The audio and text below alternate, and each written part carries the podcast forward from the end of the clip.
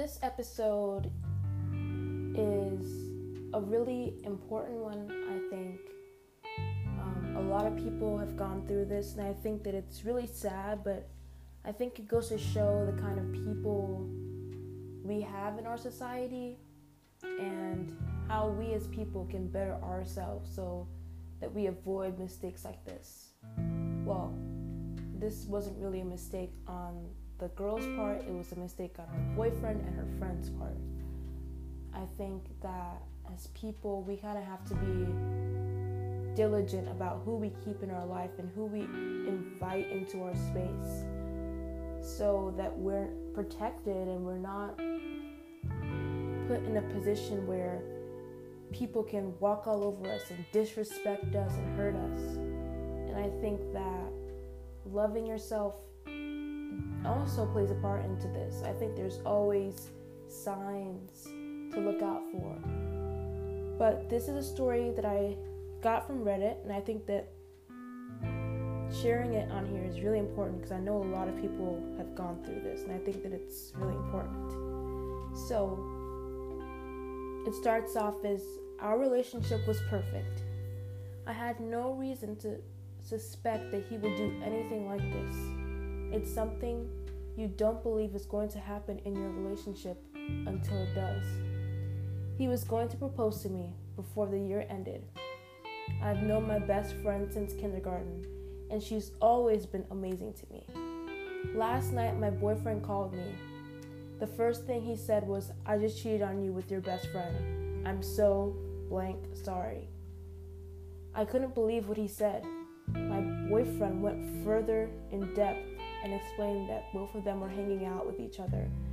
Then my friend made a suggestive moves towards him and she was the one to initiate the sex. He told me he felt intense and remorse and stopped her before they could have sex.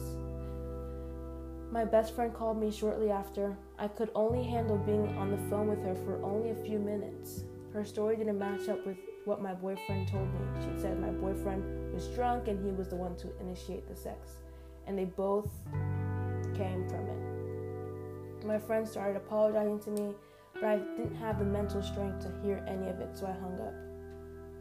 She says, I feel like the two people in my life, the two people I love the most in my life, are gaslighting me. I want to deny everything and pretend that nothing happened. I don't even want to think of the possibility that both of them have been with each other multiple times behind my back regularly. I'm so lost and confused. What do I do? Well, this is from a long time ago, like three years ago, but I'm gonna pretend like she is listening to this, or anyone who's in this same situation or has gone through this situation is listening to this. And I understand that this is really, really painful. I can only imagine what this person's going through or what they've gone through or what anyone who's gone through this is feeling. Because this is two people that you trust and you love and like on two different levels, but they have your heart and they've broken it like both at the same time. So it's not like, and I'm guessing this is someone that's really close to her, like her best friend, like you said. So who do you go to tell, like, my boyfriend cheated on me, but it's with my friend? I think that is horrible. One thing that I want to say though is at least she got both people out of her life and it wasn't just one person that like let's say it was her boyfriend who cheated on her with someone else and then she still had that best friend that was had malice towards her because you have to have malice towards someone to do this and i think that her friend is horrible. Um, and her boyfriend obviously is horrible too but like guys like girls doing this to each other is just like a step even more crazy because girls know like how painful it is and like you're her friend you know it's it's different. But i think that oh i even know a lot of girls who this has happened to not even maybe they weren't dating the guy but they're talking to a guy or they like a guy and a girl starts talking to him and they know that they're that the girl likes him or your friend knows that you like a guy, so she starts talking to him too. And I think that that's so disrespectful. And I think we should understand, like, that's something we need to learn. Like, that's a no. That's a big no. You can't talk to your friend's boyfriend. That's like against girl code. And I don't understand what's so hard to understand about that. You have to be able to put yourself into other people's shoes and empathize with them. This has to do with empathy. I'm telling you, if this girl that the other girl was friends with had empathy, had empathy towards the girl that she was sleeping with her boyfriend, she would not have done that. I think that you can't use the excuse of drugs and alcohol. You know, I can't even say all that because I feel like, you know, certain things, you know, have a limit, but like, you can't use that excuse all the time. You can't say, oh my god, I was so drunk, like, that's why I slept with your boyfriend. Like, that's not a good excuse. And I feel like if you're so irresponsible, if you know that you're so you you'll get so irresponsible and so drunk that you won't be able to make decisions and maybe you shouldn't be drinking.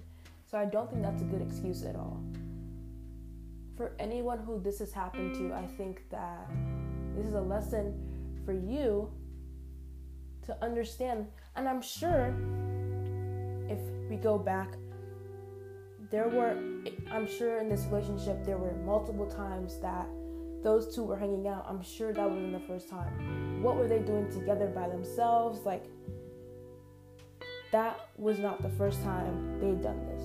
I don't think it was. I think that was probably the third time or the fourth time or something because they were too comfortable being with each other literally. And the girl who this happened to, I think that I I feel so sorry for her. Um, I just cheated on you with your best friend. I'm so sorry. I feel like he was lying. Um, why would she okay her, her best friend said that she was drunk or the boyfriend was drunk and he was the one who initiated the, the sex she didn't say she was drunk so this friend this is obviously not a good friend one two don't ever befriend this girl again three don't ever take that boy back ever in your life like those are the top three things don't ever take a guy back who cheats on you. Ever. Don't ever take a friend back who sleeps with your boyfriend. That's horrible. Don't ever do that to yourself because that's you disrespecting yourself. And just go about your business. Like, you cannot, you cannot repair anything that go, that's going on here. You can't at all. And I think that being able to be the bigger person and saying, no, I'm not going to allow this to happen to me. I'm not going to. I'm not gonna allow myself to get treated like this. And walking away is the best thing you can do for yourself. Walk away. That's all I have to say. Is you have to walk away.